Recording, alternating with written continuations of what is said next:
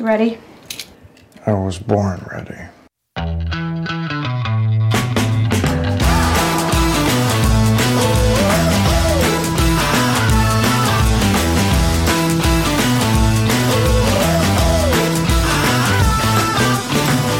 Welcome to the Advisory Opinions Podcast. This is David French with Sarah Isgur, and we're going to bounce around and talk a lot about a lot of different things. Not talk a lot about a lot of different things, because that'd be a long podcast. We're going to talk a little bit about a lot of different things.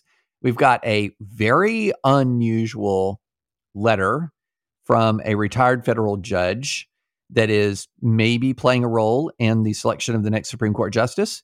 We've got some electoral count act act updates. We've got as some blasts from the past, some questions about Trump's handling of classified documents and some updates from the John Durham side of the investigation of Trump Russia, some 11th Circuit sadness slash nonsense, and then Sarah's got more to say about the Russians not about Ukraine, but about Russian figure skating and doping. So that's a lot. So let's get going. Sarah, a judge, and really not just any judge, but a rather sort of important judge in recent judicial history, wrote a letter slamming, absolutely slamming Ketanji uh, Brown Jackson. Um, wh- tell us about it.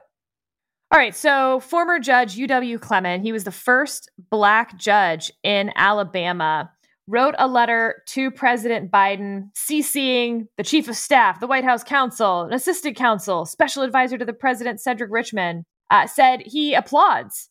Uh, I rejoice in your determination to appoint the first black female to the United States Supreme Court. In the tradition of Thurgood Marshall, hopefully she will stand tall for equal justice for all and equality in the workplace.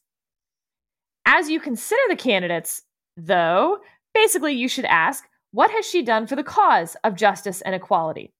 Based on her conduct in Ross v. Lockheed, I strongly believe that Circuit Judge Ketanji Brown Jackson should not be appointed by you as the first black female justice of the Supreme Court of the United States. The Ross case was brought in 2016 as a class action on behalf of 5,500 black workers of Lockheed Martin Corporation, the nation's largest federal contractor. Uh, before filing the lawsuit, lawyers for the black plaintiffs negotiated a settlement with Lockheed Martin, which provided for a reformed evaluation system, the cornerstone of pay and promotions decisions, and 22 million to be distributed to black workers. When the lawyers presented the settlement to Judge Jackson, she incredibly refused to approve the settlement because, in her view, there were no common factual questions. Uh, it goes on to express sort of continued outrage that this case was basically dismissed by Judge Jackson when she was a district judge on the DC District Court.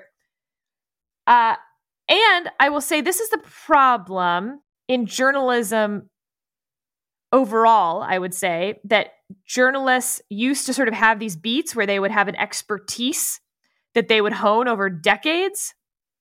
And now we have a lot of young people, especially in political journalism, who don't have that expertise. A lot of, uh, you know, grit, enthusiasm, all very good things.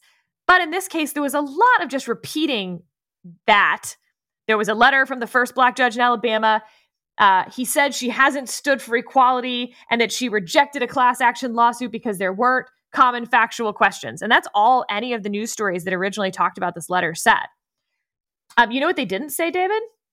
Uh, what's that? That when he said lawyers for the black plaintiffs negotiated a settlement with Lockheed Martin, yada, yada, yada, uh, he didn't mention that he was one of those lawyers. so he simply made this seem like a case that he knew about that he thought was very unjust as a former judge and never mentioned the fact that after he retired from being a judge, he joined a plaintiff side law firm. And six months later, uh, his law firm lost, I guess, approximately $6 million when Judge Jackson didn't rule in his favor on this case.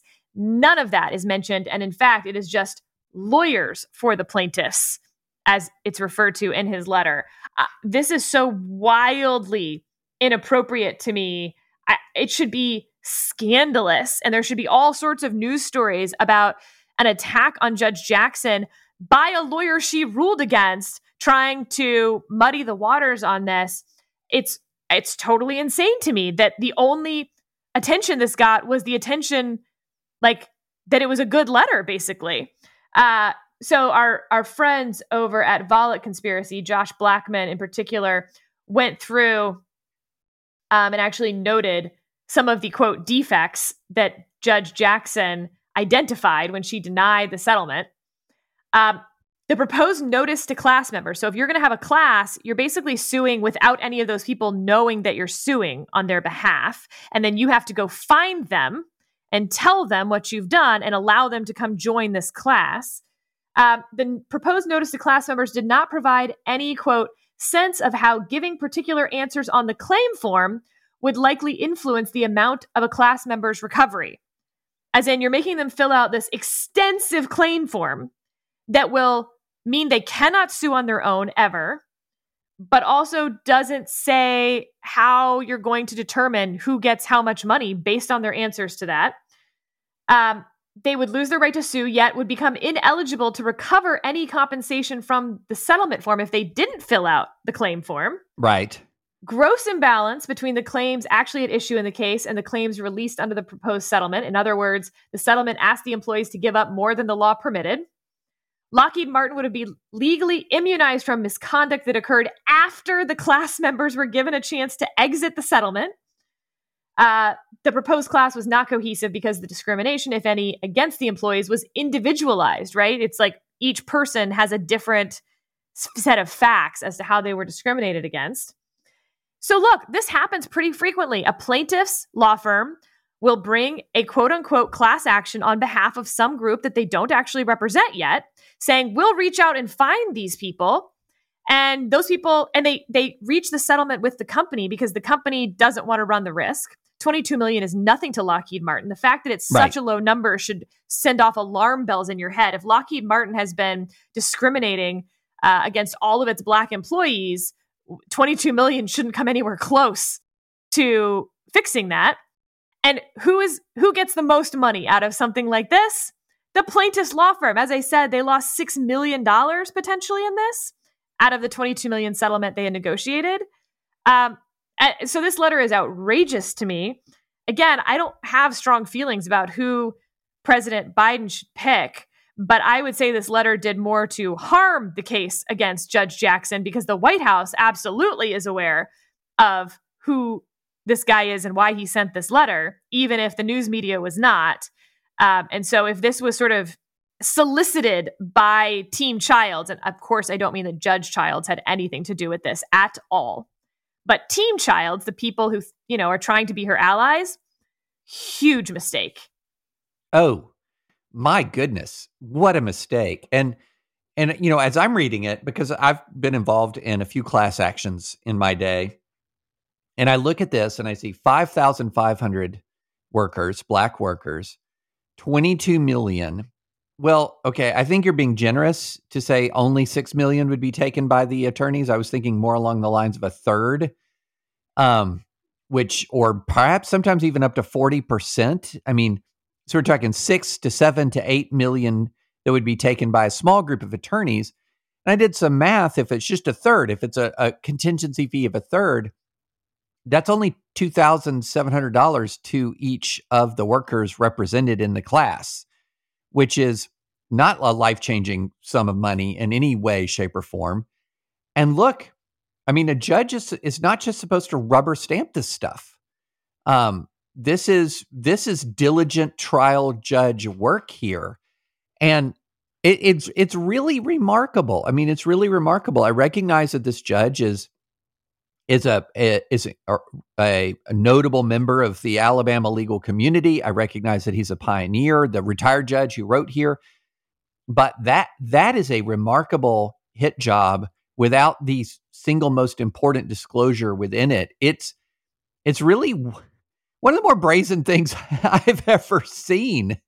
And the fact that it's not been largely covered as a plaintiff attorney complaining that their payday was rejected by the judge is all by itself uh, a little bit telling that not that not a lot of digging was done to Yeah, figure out. And look, like th- the reason I say, you know, Team Childs is because the NBC story that first published this, it says in the story that NBC basically got this copy of a letter first after it went to, I mean, it was pitched to NBC. And the headline that they went with was Biden faces conflicting pressures as he closes in on a Supreme Court nominee. Uh, third paragraph the first black federal judge in Alabama, UW Clemon, sent a letter to Biden on February 4, urging him not to consider appeals judge Ketanji Brown Jackson for the Supreme Court, according to a copy obtained by NBC News. It just goes on to describe the letter. Uh, he pointed out that, you know, then quotes, um, and then later says Clemon, who retired from the court in 2009, is listed as counsel at the firm, which argued on the losing side. Other rulings by Jackson have drawn praise from progressive labor groups, but no mention of the money that he would have lost or gained. Um, I, I just not appropriate. And look, we talked about Team Jackson uh, inappropriately changing, um, you know, Wikipedia, pages. Yeah, Yeah. yeah. This is like the same thing to me. Like you're out there trying to dig dirt, and this is what you found. No, it and the letter itself.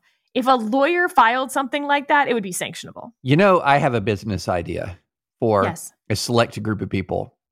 Kavanaugh clerks, former Kavanaugh clerks should. I mean, look, They'll it's help it's your a sol- boss get on the Supreme Court. Yeah, that's going to be yes, exactly. uh, that'll that'll be a tight. Well, look, Michael, um, uh, Mike Davis was one of the Team Gorsuch folks, and he now runs a, a judicial advocacy group. So this kind of exists now. It's a Yeah. conservative. Mike Davis is unquestionably on the conservative right. side. Right, but you know the the Kavanaugh clerks who ran in uh, one of the most efficient clerk army operations, as we've already discussed, that I've ever seen, and it was and it was so efficient. It was right up to the point of annoyingly relentless without crossing entirely over. But no, the Kavanaugh clerk operation was impressive. I mean, I could easily imagine with each new sort of changeover of president, you you have like in some you know Hilton Garden Inn somewhere uh, a a seminar for all activist clerks of short list justices or short list judges. They'd make a killing, Sarah. They'd make a killing. Hey, before we move on, I made a slight mistake. Josh Blackman is the one who posted about this on Volokh uh-huh. Conspiracy, but he was actually posting something from Adam Schulman of Hamilton Lincoln Law Institute, who's an expert on class action. So when I was reading, I was actually reading Schulman, not Blackman. Apologies. Gotcha. Gotcha. All right. So, Sarah, you have some uh, Electoral Count Act updates. I do. All right. So, an organization called Conservative Action Project. Uh, it's been around a long time, David. I'm sure you've heard of them. CAP is what it normally Yeah. goes by. It was founded by uh, uh, former Attorney General Ed Meese and uh, Ken Blackwell. And they put out a letter a couple days ago, and it said conservatives oppose opening up the Electoral Count Act to Democratic election takeover legislation. Relatively short letter. Uh-huh. Uh, their points are roughly, I'm going to read a little here. With Democrats in charge, such efforts to reform the Electoral Count Act merely cover for liberals to have more opportunities to pass their election takeover legislation. Their point being that they could take their, you know, John Lewis Voting Rights Act stuff and just squeeze it into the Electoral Count Act reform stuff, which Republicans could simply not agree to. So that's, and that's sort of what we already know is going to happen. So that paragraph's a little confusing. The goal of the latest leftist scheme to change the presidential election rules is to make it harder for Congress to do anything about election fraud in a presidential election. Leftist politicians have committed themselves to opposing all election security measures, including voter ID, well, blah, blah, blah. Uh, moreover, there is no need for these conversations to be taking place now, more than two years before the issue is pertinent again. Um, I think we might disagree on how soon an election is. Two years to me is really soon. yeah. Uh, you know, I started working on a presidential election usually just a couple weeks after a midterm election. So, like, you already have your strategies and you're already touring the country and all of that in like January of the year before. anyway, um, there are major issues that need serious legislative attention from Republicans. And then it lists things that are, in fact, important U.S. military action in Ukraine, tyrannies inflicted on personal freedoms in the name of COVID protocols, big tech speech suppression, vaccine mandates. Okay, so, hmm. Uh, engaging with Democrats on this issue is a pointless exercise, which will only allow them to further their agenda of completely federalizing elections in America and instituting practices which will render future faith in elections untenable. All right, first of all, this says conservatives oppose reforming the Electoral Count Act, but I don't see any like actual conservative problems here. I see political complaints, which is Democrats could sort of use this as a Christmas tree to hang on their own amendments having to do with federalizing elections, and that that's a conservative problem. But in terms of actually changing the Electoral Count Act, I just don't really see much. But David, it is signed by, I mean, so many people that you have heard of. Yeah. Uh, American Conservative Union, Club for Growth, Brent Bozell, Media Research Center, David Bossie of Citizens United, Tea Party Patriot Citizen Fund, Conservative Partnership Institute, Becky Norton Dunlop, uh, Ken Cribb, Ken Blackwell, Ed Meese, Jim DeMint. Uh, the list goes on and on, and I can't name everyone. There's a whole lot of people on here. But David, December 10th, 2020. Yeah, I was going to say, I know what's coming next. I You know do. what's coming next. Yes. This same group, not the same signatories. I do want to say that. There are way There's a more good Venn signatories. diagram overlap. Yeah. There's yeah, some there's overlap, yeah. but way more people signed this Electoral Count Act letter than signed this December 10th letter that I'm going to read. But there is overlap. I don't even need to read all of it. Here's the sentence that matters. There is no doubt President Donald J. Trump is the lawful winner of the presidential election. Joe Biden is not president elect. No doubt, say you? None whatsoever? None. None. It's obvious, Sarah. We've been wrong all this time. So, Michael Luttig, friend of the pod, as we've discussed him before, former judge uh, on the Fourth Circuit, who was, you know, was him and John Roberts up for that uh, nomination to the Supreme Court before, by the way, it was the chief nomination when it was just associate justice nomination. He wrote a pretty lengthy piece, actually, in the New York Times that was published this morning The Conservative Case for Avoiding a Repeat of January 6th and just lays it out in such beautiful fashion as to why we all need to agree on the rules ahead of time, why, as we've discussed before, he thinks the Electoral Count Act as it's currently written is unconstitutional, uh, and then what should be done to change it. First, Congress should formally give the federal courts, up to including the Supreme Court, the power to resolve disputes over state electors and to ensure compliance with the established procedures for selecting presidential electors and require the judiciary's expeditious resolution of these disputes. Two, Congress should also increase the number of members required both to voice an objection and to sustain one to as high a number as politically palatable. Three, currently, Congress has the power under Article 2 and the Necessary and Proper Clause to prevent states from changing the manner by which their electors are appointed after an election but it has not clearly exercised that authority. It should do so. Finally, the president's important but largely ministerial role in the joint session where the electoral votes are counted should once and for all be clarified. It's a long piece, and we'll put it in the show notes if you want to read sort of his conservative underpinnings. He takes quite a few shots at uh, Josh Hawley and Ted Cruz. Fun fact Ted Cruz clerked for Michael Luttig. So if you want to know the intrigue of that, um, yeah, that's that's some of the drama there. But look, this actually lays out the conservative case for those changes. Um, you can disagree with them if you'd like, but it is at least a case. Uh, the conservative action project has no actual philosophical underpinnings aside from, you know, Democrats will hijack this. That's not conservatism. That's just political points, which again, I, I, I take their point. I think Republicans can simply disagree to do those things, but that has nothing to do with reforming the Electoral Count Act. And it makes one wonder why wouldn't they want to reform the Electoral Count Act when the current vice president, who they think has control over determining who the president is going to be in 2025, is a Democrat.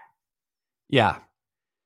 It makes no sense to me, David. And anyway, Luttig's piece is a a beautiful refutation of it without ever mentioning it because there's nothing that he can refute that they said because there was nothing in their letter of substance. Yeah, you know, it, it so much of this feels as if there are still and I and I I I genuinely believe this more people than you might think believe that the election should have been reversed on January 6th. That there are and more people than you might think believe that the election actually was won by Donald Trump and I'm not talking about you know Uncle Bob down the street. I'm talking about people who are deep deep deep into this conservative or I even hesitate to use the word conservative, who are very, very much deep into this right wing activist world. And the deeper you are into it, and the more sort of pugilistic you are by reputation, and the more sort of pugilistic you are by your temperament, the more you're a part of all of this. And and I think that that the the bottom line is when people are thinking about reforming the Electoral Count Act, that there are a not insignificant number of folks who believe that they had the strategy, you know, the the what was it, the Green Bay sweep or whatever, the Bannon strategy that's been talked about, the the Eastman memos, the Ellis memos, the Trump plan, whatever. There's significant numbers of people who believe that they had a strategy that would have worked, that should have worked to reverse the outcome of the election. And they know an electoral count act revision would obliterate any future hope of such a strategy succeeding again. So, for what is for you and I is the central feature of reform, for them is the central bug of reform. It is the it is the thing that prohibits a highly, highly engaged, very aggressive activist minority from working its dark magic on the House and Senate to create chaos. And and that's why I keep going back and saying, you know, look, the the the when I hear you know the Luttig pr- proposals raising that threshold for objection higher and higher and higher, as high as politically pal- palatable, is a great formulation for that. Uh, because you know one of the things that just really infuriated me when reading about the quote unquote Green Bay sweep is how pleased as punch these guys were that all it took was Gosar on one side and Ted Cruz on the other side, and they were off to the races. And the more we can raise that threshold, the better off we are. And in fact, that reform alone would be a substantial reform, uh, much less some of the other uh, the other reforms that Luttig talks about that I think are important in in their own right. But I think the raising of the threshold is just flat out necessary. And three Democrats have come forward with their draft proposal for reforming the Electoral Count Act. Uh, but while they are like in communication with, they're not really part of the bipartisan group that's still working on their draft. Uh, they've broken up into subgroups, by the way, David, each assigned a different part of reforming the Electoral Count Act. So I'm I'm sitting on pins and needles waiting for that draft to come out because I think that will yeah. be the one that has a chance of moving forward. For those who are relatively new to the podcast, we covered extensively a lot of the individual lawsuits uh, in the wake of the 2020 election. Feel free to go back and listen to those. But to summarize, um, you know, Trump appointed judges heard a lot of these cases. And the pushback on that was yeah, but they dismissed them for standing. They chickened out, right? Right, right. No, a lot of them did hear the merits. That one Wisconsin judge in particular had a two day hearing, heard all of the evidence from the lawyers, and said, You got nothing. There is just yeah. nothing here. Um, so I'd point you to that one. And then uh, the other thing worth mentioning is look, I do see a distinction between people who claim, like, you know, there were uh, suitcases full of ballots and the bamboo ballots prove that the Chinese, blah, blah, blah. Like that stuff's bonkers town. And as I've written extensively, it, you cannot steal a statewide election at this point. I have never come up with a way, and I've worked in three presidential campaigns overseeing exactly that question. My job for many, many years was to come up with a way to steal a statewide election. Uh, binders of every state's election rules um, that I would put together. anyway, that's all to say, like, I have actual expertise here. Can't be done. To be to be clear, your job was to to to not to steal the election. Sorry, yeah, I thought that went to saying. understand how others might steal it. Yes, yes, yes. Not, not obviously, or else I would be really unsuccessful at my job since all of the ones I worked on lost. Uh, um, but I am far more sympathetic to the arguments that, in fact, because of the pandemic, voting rules were changed on you know, drop boxes, 24 hour voting, early voting hours changed, and that changing the rules was unlawful under that state's election laws because the person who changed the rules, let's say a local election official, didn't have the authority to do that. I think those are very different claims. They were also litigated and dismissed.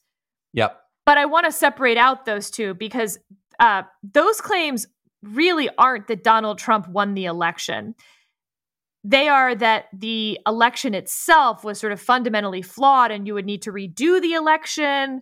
Um, but you can't say, like, well, because the election official changed the rules in violation of state law, maybe we throw out all of the votes that were submitted that way. That's not how any election lawsuit works after the fact you either have to prove that those votes themselves were fraudulent, which in this case, there's no even, I don't think, allegation that the votes were fraudulent. It was real voters casting real votes, but instead of, uh, you know, what these previous 2018 rules had been, for instance, that you needed to drop off your ballot to the polling place, your absentee ballot. In this case, they dropped it in a 24 hour mailbox. Well, that doesn't make the vote fraudulent. So you can't throw out that vote. Um, Eh, so it's worth separating those two because I think when we talk about like people who think the 2020 election was stolen, everyone's mind goes to bamboo ballot stuff. And I think far more people are on the um, no, it's that they changed the rules. The problem with that is then Donald Trump didn't win the election. What you needed to do was successfully convince a judge that those violated state rules and hold a new election. But you never even convinced any Trump appointed judge that those violated those changes had violated state law, let alone get to what the remedy would be. Right. So that's the problem. And that's where the Conservative Action Project letter is particularly without merit, to put it gently. Yeah. Eh, there's a couple of things there. And one I just want to put a pin on is myth one is that none of the substantive claims were adjudicated. False substantive claims of fraud were in fact adjudicated and some of them were adjudicated in the in the way that the judge was begging begging put up evidence put up what is your evidence what is your evidence and and literally nothing came in of any uh, that could even pass the laugh test and then the other thing is this point about the changing of the rules and we we actually talked about this at some length because the real question was what does it mean if you say that it, when the Constitution says that the elector, uh, the, the the election of electors is determined, or the the selection of electors is determined in a manner dictated by the state legislatures. Does that mean that it's a broader sort of grant, uh, or a, a, a sort of a broad, vague grant that says here's one manner, the state legislature decides. Here's another manner, the governor decides, or here's a manner, the people decide. And that's the end of the inquiry, or is it that the manner is not only the people decide, but they decide according to procedures that are only sort of the, that are only designated by the state legislature. And that was what was at issue. It was it was to what extent could officials other than state legislators adjust the way in which the actual voting occurred. And this was actually um, this was adjudicated by Trump appointees in the Seventh Circuit. And they basically took the view that the manner language refers to we're just talking about sort of the big top line. Is this done by popular vote in your state? Is this done by, say, a, a governor selecting in the state? This is not do we then dive in and see that every particular way in which the popular vote is conducted is determined by state legislatures? Now, that doesn't mean that question is settled because the Supreme Court didn't weigh in on this. The Supreme Court didn't decide that that's what that means.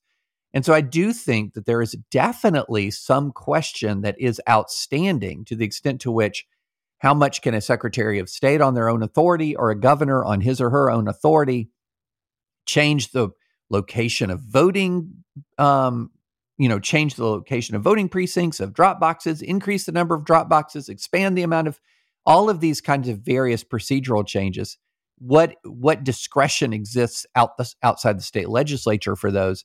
That's a live issue that has not been settled, and that's I think something that will need to be settled. And the time to to bring those kind of challenges is not well after the changes were announced and after the results are in. That's not the time to do it. There's sort of a reverse Purcell rule when it comes to complaining about election rules after an election. You have to have done it before you know the results. You don't just get to complain about the rules of the game after you know who won the game. And this is where I think the Luttig proposal is particularly smart, and I hope they read this and include it, which is um, Congress saying explicitly that a state can't change the manner of choosing electors after they know the results of the election.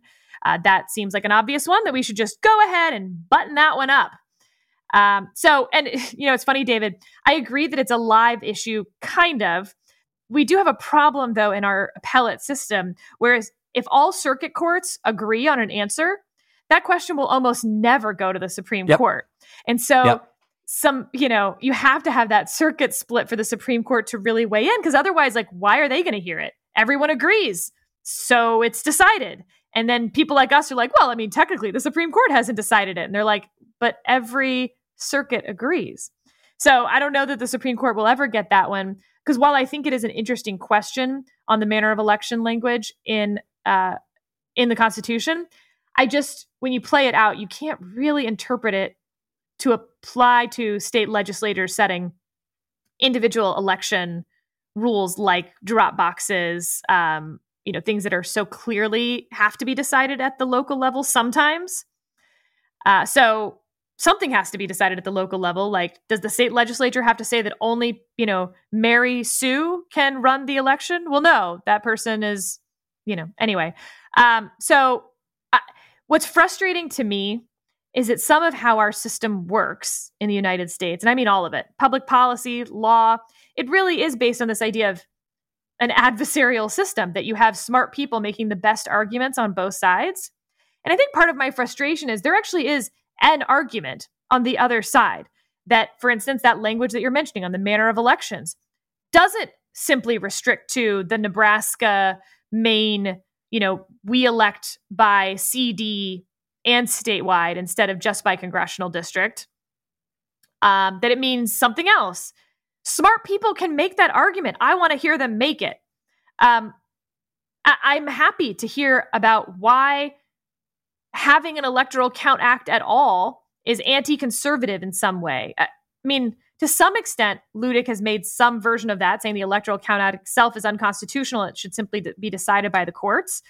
I that I was like, wow, I really have to chew on this and think about it. Yeah. And we did. We did. There are smart arguments to be made, and nobody is making them for the right. And instead, they're making no arguments, bad arguments, um, in like insincere. I don't know how else to put it. Like, it's so clear that Donald Trump won the election. Joe Biden is not the president elect opportunistic is a maybe perhaps a word. Yeah. I so mean, anyway, I, am frustrated because I want smart people to make some of these arguments, particularly, for instance, on the manner of elections, and we just haven't actually seen a great lawyer take up the cause. Yeah. You know, can I get philosophical for a moment? Sure. I, I think one of the things that began to happen in conservatism is once the consensus there was sort of for a long time there was a, a reasonable level of consensus about what conservatism was ideologically. Reasonable. I mean that you lots of dueling arguments uh, within the within national review for example on foreign policy on tax policy but as sort of a as a broad definition of what it meant to be a conservative and um, there was some reasonable consensus on this. There was some reasonable consensus that sort of conservatism well, at the very least, we're not like we're not going to be defending people like Bill Clinton like the Democrats do. I mean, we're not claiming our our our politicians are perfect. But there was also building this break in consensus about how to make those arguments. Were you going to be more pugilistic? Were you going to be more aggressive? Were you going to be less compromising? Or were you going to be more compromising?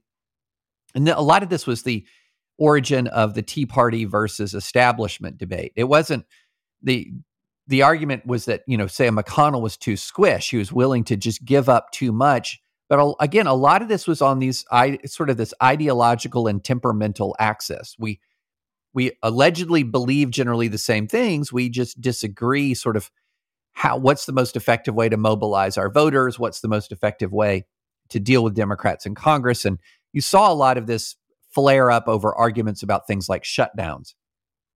Well, I think what began to happen is that as the ideological consensus began to fracture, what is conservatism began to fracture, as certainly sort of this background um, commitment to character began to fracture, we began to sort of figure out why are we really in this thing and who are we really? Who are we really?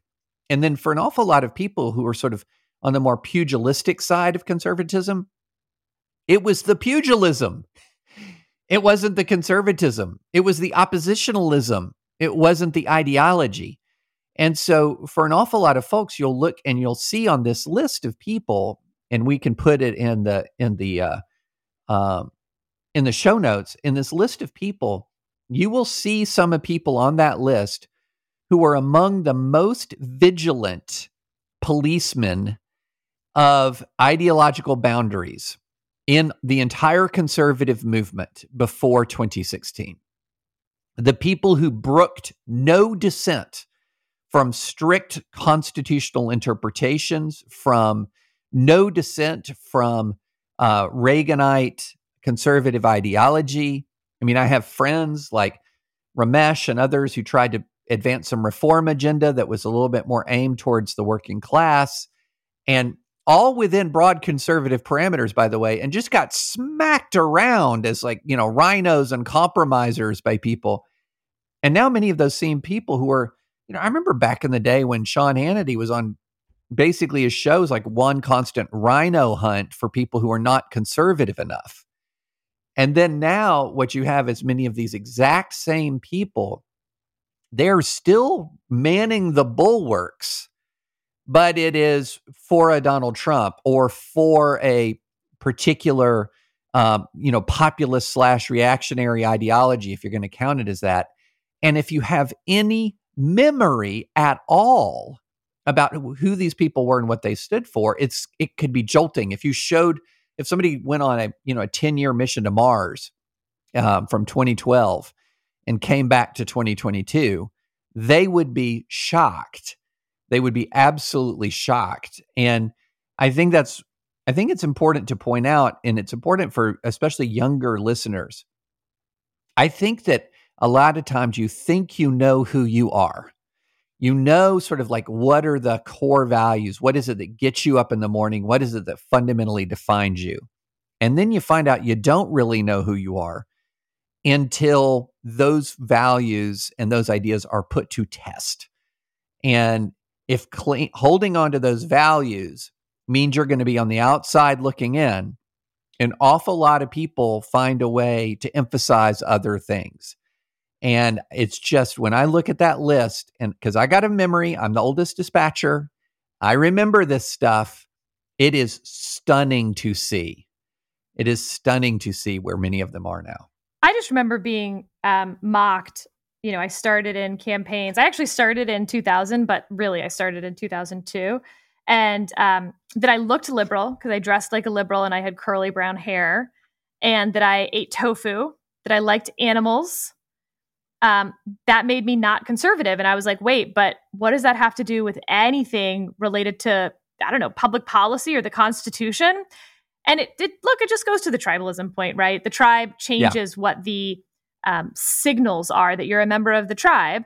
And I wasn't a member of the tribe based on how I looked and where I shopped and what I ate. even though the tribe wasn't supposed to be about those things. Uh, and anyway, when I look back on that, I, I laugh really hard because like I was, I literally ate at granola at Whole Foods, and that was unacceptable. yeah. Yeah, it, you know, are. there are all kinds of lifestyle. So I remember, you know, there there's always been lifestyle markers plus ideological markers. And so, you know, the what kind of car do you drive? If you're in a Prius, are you really a conservative? You know, like all of that kind of stuff. That's always been there. That's always kind of in the background, especially as we've gotten more tribal. But then after a while, you began to realize some of the lifestyle markers began to overtake sort of the under, underlying fundamental ideology. And then one of the ultimate lifestyle markers became just sort of like loyalty to this guy, Donald Trump. And then what's even overtaking that, because I do kind of feel like the grip is slipping, is the sort of fundamental reactionary mind itself that the eh, that the the goal of the movement is pugilistically anti-left and so, in a weird way, the left sort of defines who you are because whatever they are, you're not that. Whatever they like, you don't like, whether it's lifestyle, whether it's ideology, whatever it is. And, and to me, that feels like the sort of the beating heart of the grassroots right now. I have said this over and over again, but Donald Trump didn't create his voters, they created him. Right. And when history looks back, they will see this as the result of the 2008 financial crisis the anger, the resentment. You know, that was a a, uh, a financial crisis that largely affected males in the workforce, and we're seeing the results of that.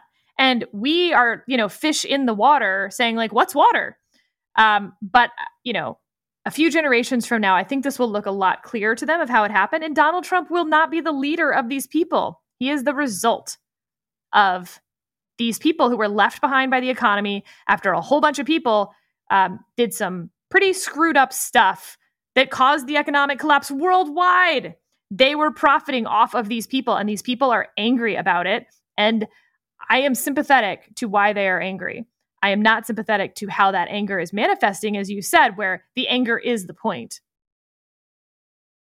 All right. Trump. Uh, well, we're going to do a Trump Durham segment here. Let's so we'll start with Trump. We'll move on to Durham interesting report uh, out of the Washington Post, New York Times, many others. Um, and I'll, I'll read the very beginning and then I'm going to read the part that is most intriguing to me. Okay. Some of the White House documents that Donald Trump improperly took to Mar a Lago residence were clearly marked as classified, including documents at the top secret level, according to two people familiar with the matter. The existence of clearly marked classified documents in the trove which has not previously been reported, is likely to intensify the legal pressure that Trump or his staffers could face and raise new questions about why the materials were taken out of the White House. Okay. Sounds kind of bad. Okay. Sounds kind of bad. So I want to keep on reading because one of the, there's some interesting questions that I have in my mind. And both Sarah and I have handled classified documents in different circumstances. Um, so I was really eager to ask Sarah about this. But one of the things that was in my mind was, well, you know, Trump, who has a security clearance, he can see anything he wants to see. Um, he can declassify what he wants to declassify. I mean, he kind of has has an almost monarchical, while he's president, control over classified information. Um, if he's spending a bunch of time in Mar-a-Lago uh, when he was president, and he was, and he had to have classified documents, and he had to have access to classified documents when he was in Mar-a-Lago, one of the questions that I wondered was, huh, where were those documents when discovered at Mar a Lago? Because one of my thoughts was, well, there had to be a spot in Mar a Lago, often known as a SCIF or a sensitive compartmented information facility. Didn't there have to be a place in Mar a Lago where he could safely view classified documents? Because the rule is not that if I have a security clearance, I get to run around holding on to classified stuff.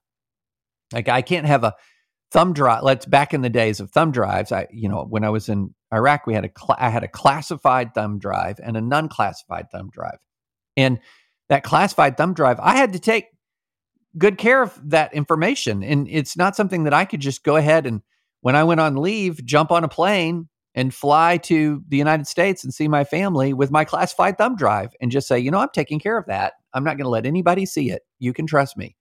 Um, classified information is supposed to be reviewed, not just controlled who views it, but where it is viewed. And so, um, on Capitol Hill and elsewhere, if you're going to view classified information, you have to often go to a place called a sensitive compartmented information facility. Shorthand term for that is a SCIF. Okay. So one of the questions I had was, huh, if there's classified stuff at Mar a Lago, it's one thing if it's hanging out in Trump's suite. It's one thing when he's not president. It's one thing if it's hanging out in like some file cabinets and some business offices. It's a whole other thing if it's still in a SCIF. If it's still in a SCIF, maybe it shouldn't be there. But as far as a problem in the eh, a practical problem, it's much lower. And then I I looked I read these two paragraphs, and I ask uh, my scholar of of SCIFology, Sarah, to interpret them. And so here are the two gra- paragraphs. The markings were discovered by the National Archives, the secret markings, which last month arranged for the collection of 15 boxes of document from the former president's Mar-a-Lago residence. Archives officials asked the Justice Department to look in the matter into the matter, as, though as of Thursday afternoon, FBI agents had yet to review the materials. It remained unclear whether the Justice Department would launch a full-fledged investigation. The files were, were being stored in a sensitive compartmentalized the, the files were being stored in a sensitive, compartmented information facility, also known as a SCIF, while Justice Department officials debated how to proceed, the two people familiar with the matter said. Okay. That seems to me to say that the files are right now in a SCIF, It doesn't seem to say that they were taken from the Mar a Lago SCIF. And what I really want to know is were they taken from the Mar-a-Lago SCIF or were they elsewhere? Because doesn't that change the complexion of this whole thing, Sarah? Yeah. So just to read that sentence again, the files were being stored in a SCIF while Justice Department officials debated how to proceed. So bad verb choice, right? I think this is actually just uh, a mistaken verb choice by the Washington Post. The files are being stored in a SCIF while the department uh, decides how to proceed. Why do I think it's actually an R? Because they've already taken the 15 boxes from Mar a Lago. Therefore, if Justice Departments are currently debating while Justice Department's uh, officials debate how to proceed, that implies that it's where they are currently being stored. We know they're not in Mar a Lago. Therefore, the SCIF refers to the uh, the Department of Justice has several SCIFs in it, as you might imagine, many, many. Uh, so that's where I think they are. Now, though, it is worth mentioning Mar-a-Lago does have a SCIF, and when uh, President Trump was president, and he would go to Mar-a-Lago, he could be briefed and read a classified material that could then be kept in that SCIF.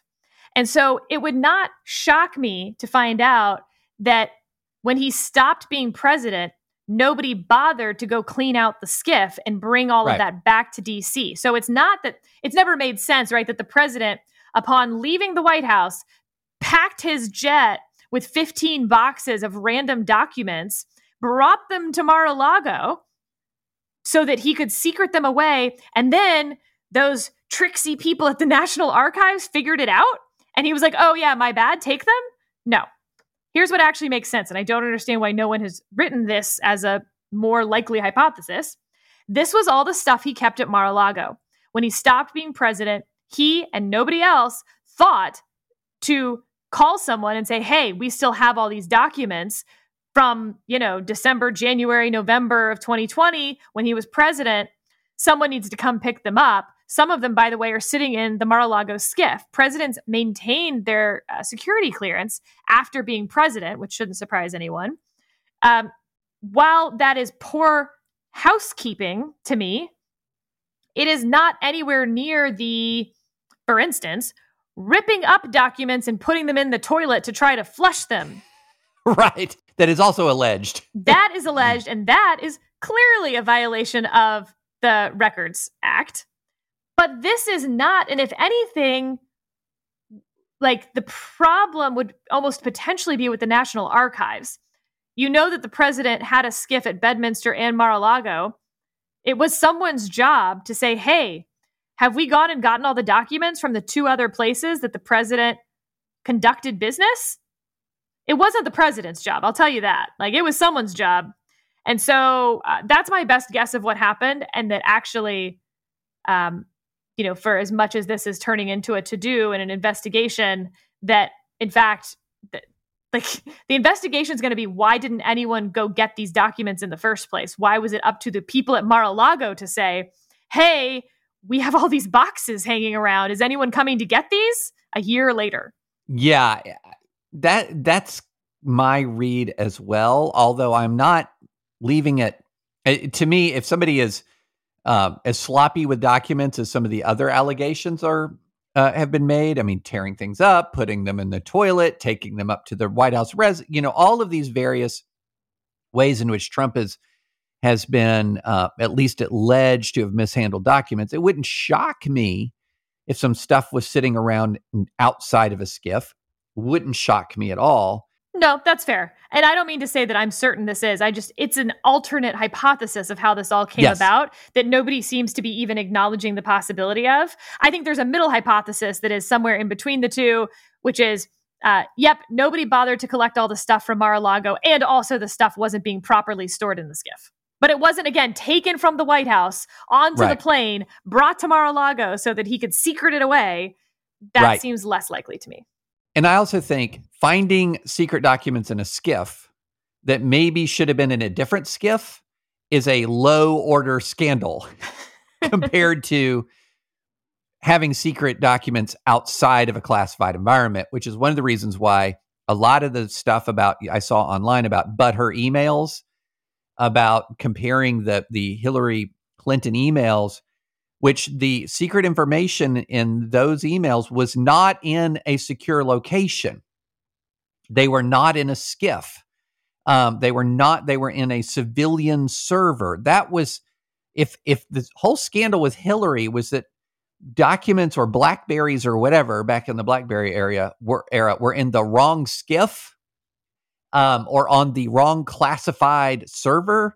That is a whatever compared to having secret documents on an unclassified server. So that's that's why I think that I feel like I read these stories and they just didn't tell me much that really mattered because if you know there's a SCIF at Mar-a-Lago, um, that's and they're all there.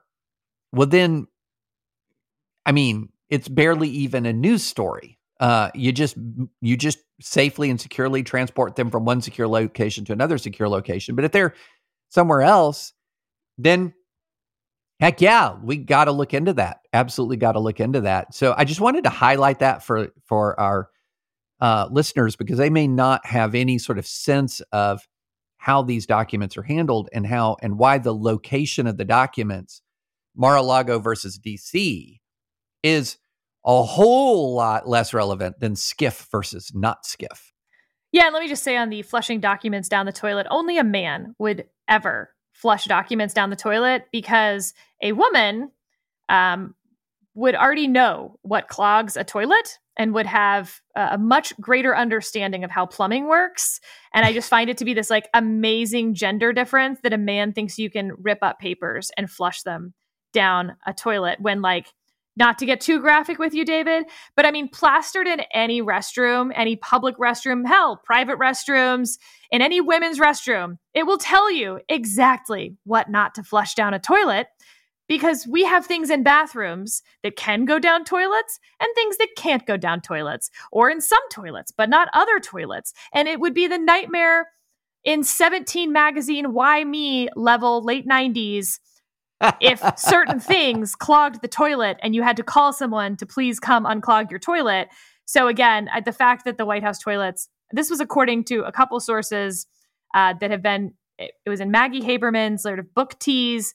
Uh, another reporter then confirmed it, though again, confirming could mean talking to the exact same sources, and so that's why I'm always a little uh, hesitant to to deal in anonymous sources because it can be the same two people.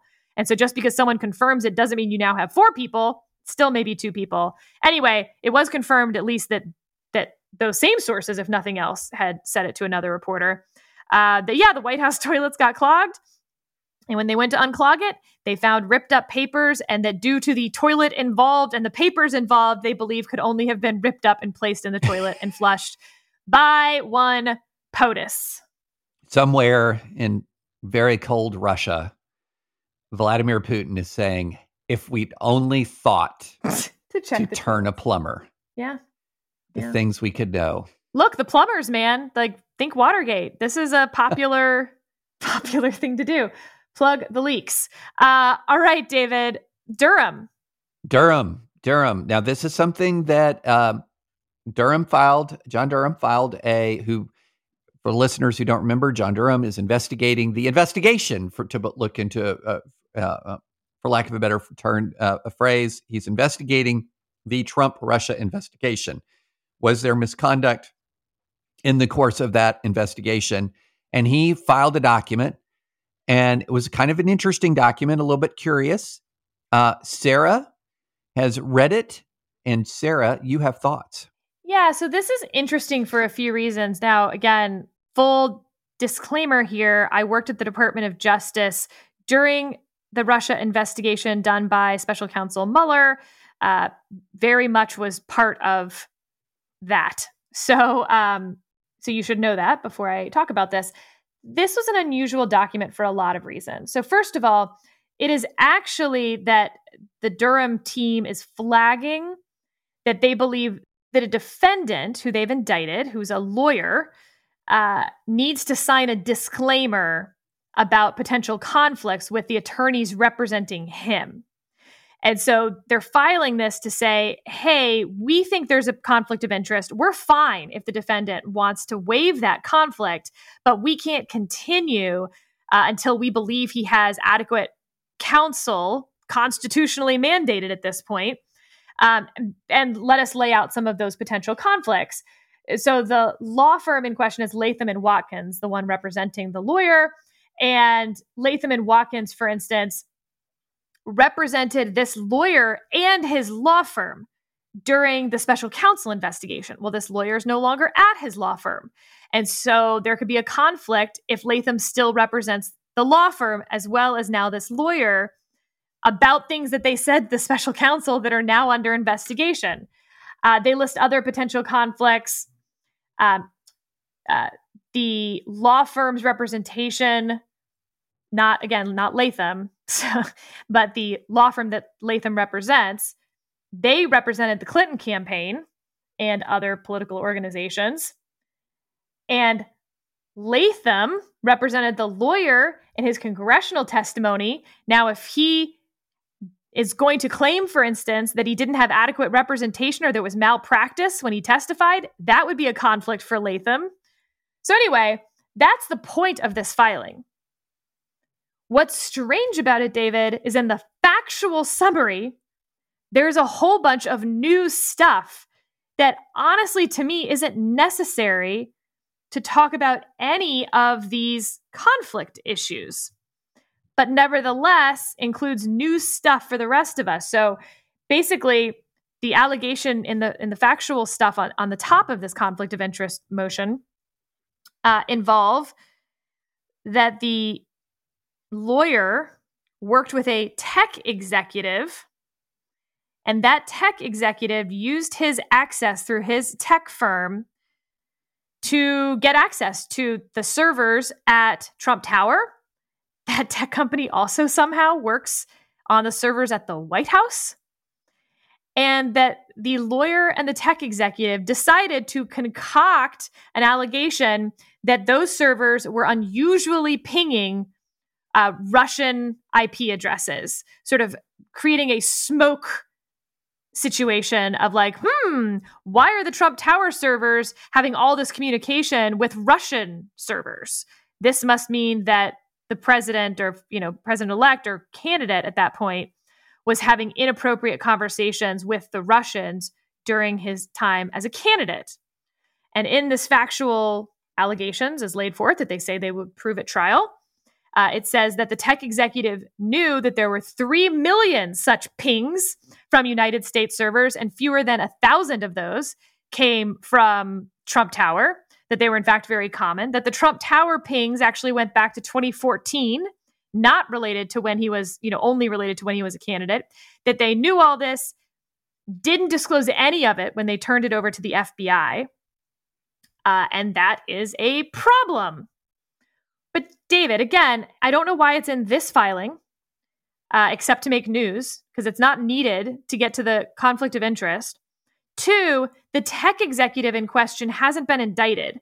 And that I find odd to make these allegations, but not have them in an indictment, but instead have them in this conflict of interest thing.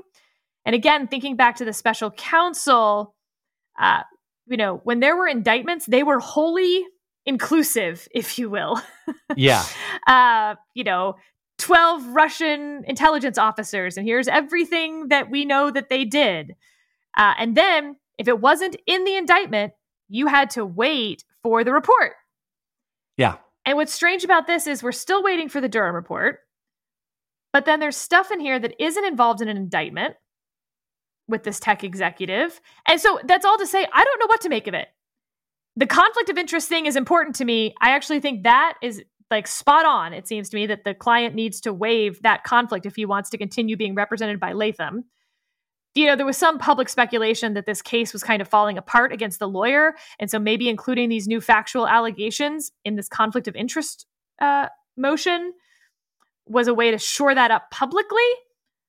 I find it strange. I find it very strange. Yeah, it is. It is strange. It revealed troubling facts, it, or, or troubling allegations. Let, let me put it that way. um, troubling allegations without the broader context of an indictment. Um, and so you you sort of feel like it almost felt like this filing was saying stay tuned. Um, it was sort of a stay tuned filing, but I I don't know. Um, all I know is uh, I'm staying tuned. yeah, I mean, look, this is eh, this is bad. It's not that different than what we've seen before. Basically, this lawyer was trying to get the FBI to investigate Donald Trump's campaign, according to John Durham and according to the indictment we've already seen. This doesn't have a new theory or a new narrative given that narrative. It's a different, though, scenario from the narrative we were given in the first indictment. Sorry, uh, the, the facts, the allegations we were given in the first indictment's narrative. But this would still fall under the hey, let's get the FBI to investigate our rival and then say our rival is under FBI investigation. Right. That's the narrative. This is more like a second, you know, case to fall under that narrative. But again, super weird. It's not in any indictment. Super weird that the tech executive in question, who is clearly part and parcel here, using his employment to gain access for these purposes, no indictment. Uh, hmm. Yeah, yeah, it's very interesting, and it's. I keep having sort of this kind of deja vu to Mueller, except with a lot less information this kind of wait for the report, wait for the report mantra. But with Mueller, you were getting these indictments, one after the other after the other, to the point where even uh, if you had carefully read all the indictments, by the time you got to the Mueller report, at least on the on the side of the report that was the Russian uh, interference slash collusion side, you you kind of had a pretty good sense of what was going on the obstruction side had a lot of brand new revelations that we had not seen at all. But on the Russia side of that investigation, the indictments were complete enough and told a narrative that was complete enough that you you started to get a feeling. And I remember writing something several months before that said, look, this Steele narrative, the Steele dossier narrative of, you know, the that essentially Trump is fundamentally, you know, under the Russian thumb with the story of like the meeting in Prague and all of this like cloak and dagger stuff. It just wasn't being borne out by anything. I mean, it wasn't being borne out by all of the investigative journalists looking into it. It wasn't being borne out by the indictment so far. But something else, like this sort of like super amateurish, eh, amateurish Keystone Cops operation of trying to find negative information on Hillary wherever they could find it, whether it's trying to get a jump on WikiLeaks or meeting some people in Trump Tower or, you know, and then this kind of weird Manafort relationship out there with uh, a suspected Russian agent. Like all of that stuff was known and a lot less, though, though malignant in intent, a lot less than a Steele dossier sort of sophisticated. Our presidential candidate is all but turned kind of James Bond narrative. I compared it to the difference between a James Bond movie and an Austin Powers movie. And Trump, Team Trump was the Austin Powers uh, Doctor Evil team, not the James Bond villain team. Uh, and and that was really sort of borne out as the Mueller, you know, the, as the disclosures uh, kept coming from the Mueller team. But this with Durham, kind of get feel like you're getting a, a narrative of of some actors in the in the larger Clinton orbit trying to coax an FBI investigation, as you just said. Uh, but we're just waiting on a lot more specifics. All right, David, last bit here on updates on the Olympic doping scandal hitting figure skating. So, we have a ruling, an interim ruling of sorts, in which, yeah, the Russian skater is going to get to compete. Um, the World Anti Doping Agency, the International Olympic Committee, and the International Skating Union on Monday were digging in for the long haul um, in the Russia Russian Kamila Valieva's doping case. So the Court of Administration for Sport cleared her to continue competing until they sort of are able to work the rest of this out. So think of this like a stay application. This is the shadow docket of the Court of Arbitration for Sport, as best I can tell. They actually look at some of the same factors that our courts consider in stay applications the potential harm, the irreparable harm to the plaintiff, in this case, the skater. And yeah, if she can't compete now and then is later cleared, well, that would be irreparable harm because she then didn't get to compete in the Olympics.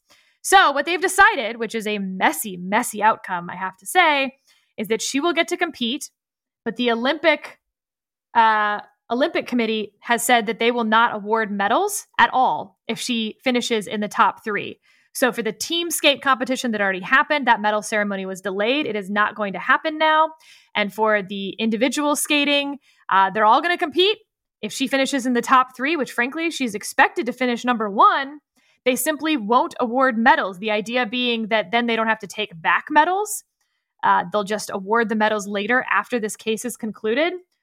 What a total mess. But there's the part that I just don't understand the Court of Arbitration for Sport is upholding an earlier decision by the Russian anti doping agency that lifted the ban on Valieva competing. So, wait a second. The Russians saw that their own athlete had a positive doping test and a day later decided that she was good to compete. I'm shocked to find gambling in this institution. And so I looked up, I was like, wait, am I missing like the Russian anti doping agency is actually something else? Like it's just called that, but it's not run by the Russians?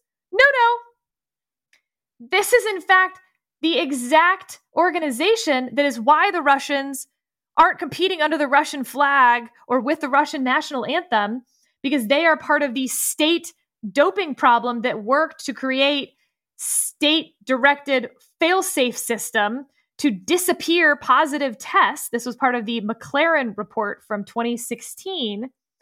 Uh, and so they were, um, in response to these findings, that RUSADA, the Russian anti doping thing, should be regarded as non compliant with respect to the World Anti Doping Code and recommended that Russian athletes be banned from competing at the 2016 Summer Olympics. In 2018, that was kept in place they remained suspended until the program moved towards full compliance. But wait a second. This is the same group that decided she was good to compete and that was upheld? I have some questions about that. But I'm not surprised with the stay issue on the irreparable harm prong, right. which is so obvious here. Uh, also, though, we got an email from another expert, this time a medical expert, on what exactly this drug that was found in her system. Yes, that was a great email. Uh, does and he tried to he put it in le- in medical terms and then he put it into lay terms and frankly the medical terms make no real sense to me but i'm going to read them anyway because they'll make sense to some of you uh, trimetazidine is a drug classified as a partial fatty acid oxidation inhibitor.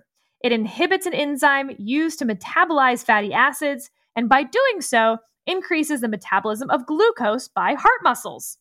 Okay, that's the part that I don't particularly understand, but here's the part that I do. To put it very simply, it basically provides a sugar high for the heart. This is not FDA approved in the United States. Possible side effects include uh, Parkinson's disease like syndrome. He says definitely something he would not recommend to be given to 15 year old girls. So, for those asking, like, would this actually help her compete? Clearly, yes, if it's getting your heart pumping in what sounds to me right. like, you know, a Viagra like way. wow.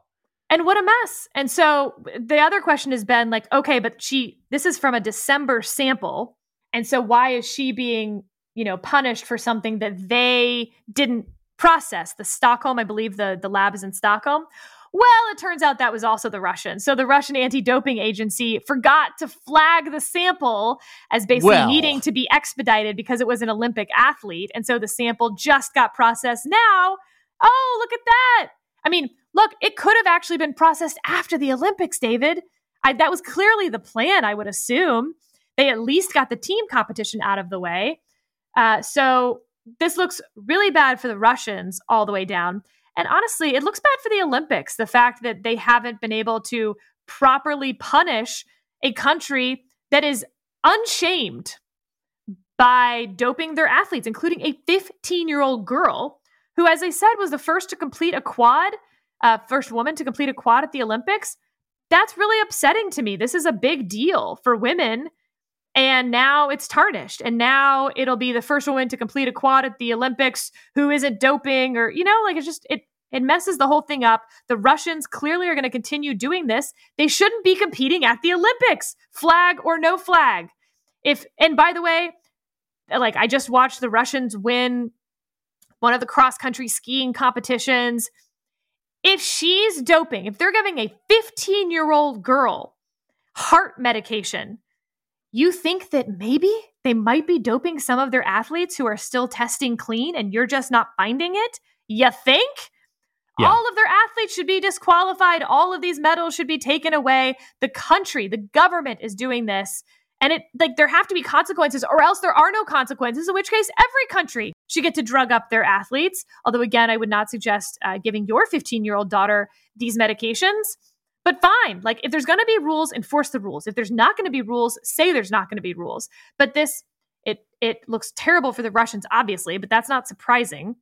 Um, but it's bad for the Olympics and it's really bad for figure skating, one of the premier sports of the Winter Olympics, if not the premier sport. Well, and there's another, I mean, one thing that just I think is worth underlining. I came across this tweet from Rachel Denhollander. For those who don't know, Rachel Denhollander is the person who broke the Larry Nassar. She was the one who stood up and really got the ball rolling on breaking the story of the Larry Nassar systematic abuse of uh, Ameri- young American gymnasts. And she tweeted out a picture of this figure skater just weeping by the side of the ice.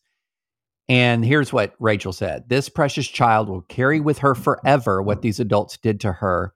And the only place she has to turn for help still are the ones who did it. She's 15. You cannot imagine the reorienting of reality she has lived under and will and still lives under so much trauma. I mean, they're doing this to a 15 year old. That's one year older than my youngest. That's one year older than Naomi, and they're doing this to her. And uh, in under the glare of the international spotlight, the damage to this person, to this to this girl, is just incalculable. It's just incalculable, and and it is heartbreaking to see it happen. Why are the Russians competing? Um, as you said, in that as you you know walk, walking through just even some of the history, it it makes a mockery of the integrity of the games just makes a mockery of it. Well, this is the same Olympic committee, by the way, who was okay with holding the Olympics in Correct. China, uh, and is seems. I mean, all of these international. I mean, FIFA, the International Olympic Committee. There's a lot of problems that have been exposed of late. And look, the argument was, yeah, but it's not the athlete's fault that the Russian government is doing this to them. I hear you. It's not. I, I don't think it's her fault. She's 15 years old. She couldn't consent if she wanted to. But I don't know what else to do. Because if we don't ban their athletes and just say, yeah, but it's not under their flag, clearly the Russian government doesn't see the distinction and claims these medals for themselves anyway. And so we've got to ban the athletes. And I'm sorry that it will affect people who are innocent in all this and who are incredibly talented at their sport. But we're out of other options because their government, like the lesser punishment was not sufficient. Yep. Yeah, it's it's very very sad. Um, when it applies to a 15 year old girl, and it's extraordinarily outrageous and disqualifying when it applies to a nation that is purporting to participate in international competition. But um, again, I love the Olympics. I love the Winter Olympics. It's just, uh, I, this is just so bad.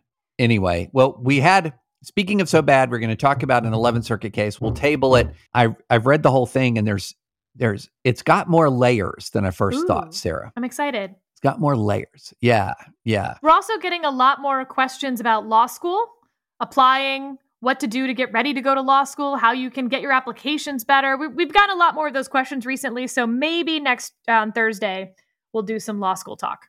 Oh yeah, good idea. Good idea. All right. Well, we've already got material for Thursday, so definitely tune in. Please rate us on Apple Podcasts. Please subscribe on Apple Podcasts, and please check out thedispatch.com.